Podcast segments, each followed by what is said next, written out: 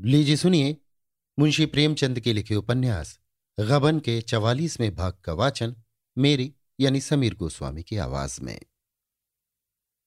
Rama motor पर चला तो उसे कुछ सूझता न था। कुछ समझ में न आता था कहाँ जा रहा है। जाने हुए रास्ते उसके लिए अनजाने हो गए थे। उसे जालपा पर क्रोध न था, जरा भी नहीं। जग्गों पर भी उसे क्रोध न था। क्रोध था अपनी दुर्बलता पर। अपनी स्वार्थ लोलुपता पर, अपनी कायरता पर। पुलिस के वातावरण में उसका औचित्य ज्ञान भ्रष्ट हो गया था। वो कितना बड़ा अन्याय करने जा रहा है, इसका उसे केवल उस दिन ख्याल आया था, जब जालपा ने समझाया था। फिर ये शंका मन में उठी ही नहीं। अफसरों ने बड़ी बड़ी आशाएँ बांधाकर उसे बहला रखा। वो कहते, अजी बीबी की कुछ फ़िक्र न करो। जिस वक्त तुम एक जड़ा उहार लेकर पहुंचोगे और रुपयों की एक थैली नज़र कर दोगे बेगम साहब का सारा गुस्सा भाग जाएगा। अपने सूबे में किसी अच्छी सी जगह पर पहुँच जाओगे, आराम से ज़िंदगी कटेगी। कैसा गुस्सा? इसकी कितनी ही आँखों देखी मिसालें दी गई। रमा चक्कर में आ गया। फिर उसे जालपासी मिलने का अवसर ही न मिला। पुलिस का रंग जमता गया। आज वो चढ़ाऊ हार जेब में रखे, जालपा को अपनी विजय की खुशखबरी देने गया था। वो जानता था जालपा पहले कुछ नाक भौं से कोड़ेगी। पर यह भी जानता था कि यह हार देखकर वो ज़रूर खुश हो जाएगी। कल ही संयुक्त प्रांत के होम सेक्रेटरी के नाम कमिश्नर पुलिस का पत्र उसे मिल जाएगा। दो चार दिन यह खूब सैर करके घर की राह लेगा। देवीदीन और जग्गू को भी वो अपने साथ ले जाना चाहता था। उनका एहसान वो कैसे भूल सकता था? यही मंसूबे मन में बाँध कर वो जालपा के पास गया था, जैसे कोई भक्त फूल और नैवेद्य लेकर देवता की उपासना करने जाए। पर देवता ने वरदान देने के बदले उसके थाल को ठुकरा दिया। उसके नैवेद्य को पैरों से कुचल डाला। उसे कुछ कहने का अवसर ही न मिला। आज पुलिस के विषैले वातावरण से निकलकर उसने स्वच्छ वायु पाई थी और उसकी सुबुद्धि सचेत हो गई थी। अब उसे अपनी पशुता अपने यथार्थ रूप में दिखाई दी। कितनी विकराल, कितनी दानवी मूर्ति थी। वो स्वयं उसकी ओर ताकने का साहस न कर सकता था। उसने सोचा, इस वक्त जज के पास चलूँ और सारी कथा कह सुनाऊं। पुलिस मेरी दुश्मन हो जाए, मुझे जेल में सड़ा डाले। कोई परवाह नहीं। सारी कलई खोल दूँगा। क्या जज अपना फैसला नहीं बदल सकता? अभी तो सभी मुलजिम हवालात में हैं।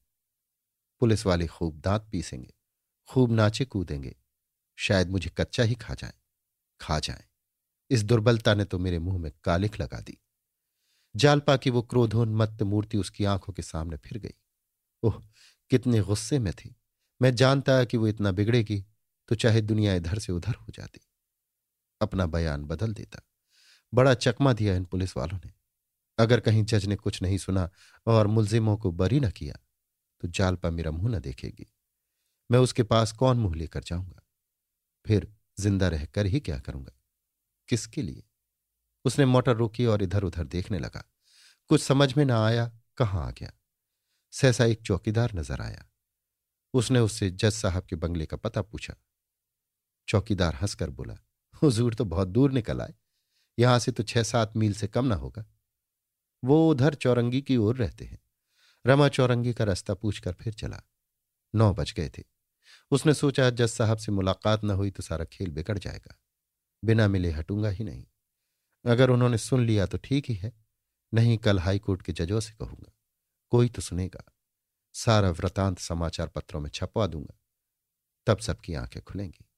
मोटर तीस मील की चाल से चल रही थी। दस मिनट ही में चौरंगी आ पहुँची। यहाँ अभी तक वही चहल पहल थी। मगर रमा उसी सन्नाटे से मोटर लिए जाता था। सहसा एक पुलिसमैन ने लाल बत्ती दिखाई। वो रुक गया और बाहर निकलकर देखा तो वही दरोगा जी। दरोगा ने पूछा, क्या अभी तक बंगले पर नहीं गए? इतनी तेज मोटर न चलाया कीजिए, कोई वारदात हो जाएगी। कहिए बेगम साहब से मुलाकात हुई। मैंने तो समझा था, वो भी आपके साथ होंगी। खुश तो खूब हुई होंगी। रमा को ऐसा क्रोध आया कि इसकी मूछें उखाड़ लू, पर बात बनाकर बोला, जी हाँ, बहुत खुश हुई बेहद।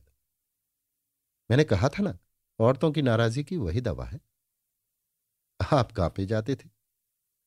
मेरी हिमाकत थी। चलिए मैं भी आपके साथ चलता हूँ। एक बाजी ताश उड़े और जरा ज़रूर जमे। डिप्टी साहब और इंस्पेक्टर साहब आएँगे, जोहरा को बुलवा लेंगे, दो घड़ी की बाहर रहेगी। अब आप मिसेज रमानाथ को बंगले ही पर क्यों नहीं बुला लेते? वहाँ उस खटीक के घर में पड़ी हुई हैं, रमा ने कहा। अभी तो मुझे एक ज़रूरत से दूसरी तरफ़ जाना है। आप मोटर ले जाएँ, मैं पाँव पाँव चला आऊँगा। दरोगा ने मोटर के अंदर जाकर कहा, नहीं साहब, मुझे कोई जल्दी नहीं है। आप जहाँ चलना चाहें, चलिए, मैं जरा भी मुखिल ना हूँगा रमा ने कुछ चिढ़कर कहा, लेकिन मैं अभी बंगले पर नहीं जा रहा हूँ। दरोगा ने मुस्कुराकर कहा, मैं समझ रहा हूँ, लेकिन मैं जरा भी मुखिल ना हूँगा वही बेगम साहब? रमा ने बात काट कर कहा, जी नहीं, वहाँ मुझे नहीं जाना है।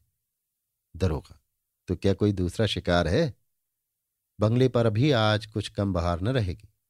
वहीं आपके दिल बहलाव का कुछ सामान हाजिर हो जाएगा। रमा ने एक बार की आँखें लाल करके कहा, क्या आप मुझे शोधा समझते हैं? मैं इतना जलील नहीं हूँ। दरोगा ने कुछ लज्जित होकर कहा अच्छा साहब, गुनाह हुआ, माफ़ कीजिए। अब कभी ऐसी गुस्ताखी ना होगी। लेकिन अभी आप अपने को खतरे से बाहर न समझें। मैं आपको किसी ऐसी जगह न जाने दूँगा, जहाँ मुझे पूरा इत्मीनान न होगा। आपको खबर नहीं आपके कितने दुश्मन हैं। मैं आप ही के फ़ायदे के ख्याल से कह रहा हूँ। रमा ने होठ चबाकर कहा, बेहतर हो आप मेरे फ़ायदे का इतना ख्याल न करें। आप लोगों ने मुझे मटिया मेट कर दिया और अब भी मेरा गला नहीं छोड़ते। मुझे अब अपने हाल पर मरने दीजिए। मैं इस गुलामी से तंग आ गया हूँ। मैं माँ के पीछे पीछे चलने वाला बच्चा नहीं बनना चाहता। आप अपनी मोटर चाहते हैं, शौक से ले जाइए। मोटर की सवारी और बंगले में रहने के लिए पंद्रह आदमियों को कुर्बान करना पड़ा। कोई जगह पा जाऊँ तो शायद पंद्रह सौ आदमियों को कुर्बान करना पड़े। मेरी छाती इतनी मज़बूत नहीं है। आप अपनी मोटर ले जाइए। ये कहता हुआ वो मोटर से उतर पड़ा और जल्दी से आगे बढ़ गया। दरोगा ने कई बार पुकारा, जरा सुनिए, बात तो सुनिए।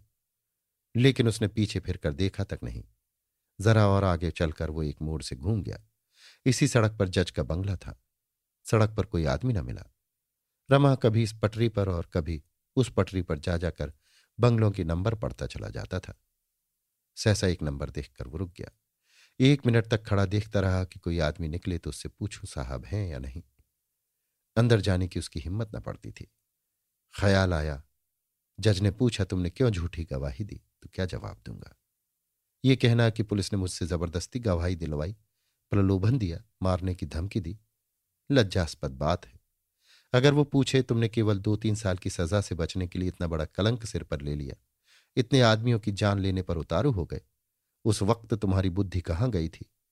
तो उसका मेरे पास क्या जवाब है? खाम खां लज्जित तो होना पड़ेगा। बेवकूफ़ बनाया जाऊँगा। वो लौट पड़ा। इस लज्जा का सामना करने की उसमें सामर्थ्य न थी। लज्जा ने सदैव वीरों को परास्त किया है।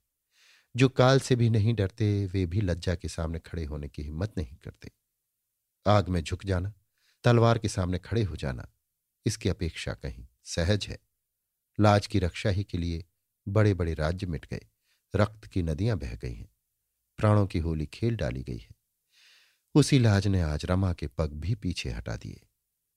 शायद जेल की सजा से वो इतना भयभीत न होता। अभी आप सुन रहे थे मुंशी प्रेमचंद के लिखे उपन्यास, गबन के चवालीसवें भाग का वाचन, मेरी यानी समीर गोस्वामी की आवाज़ में।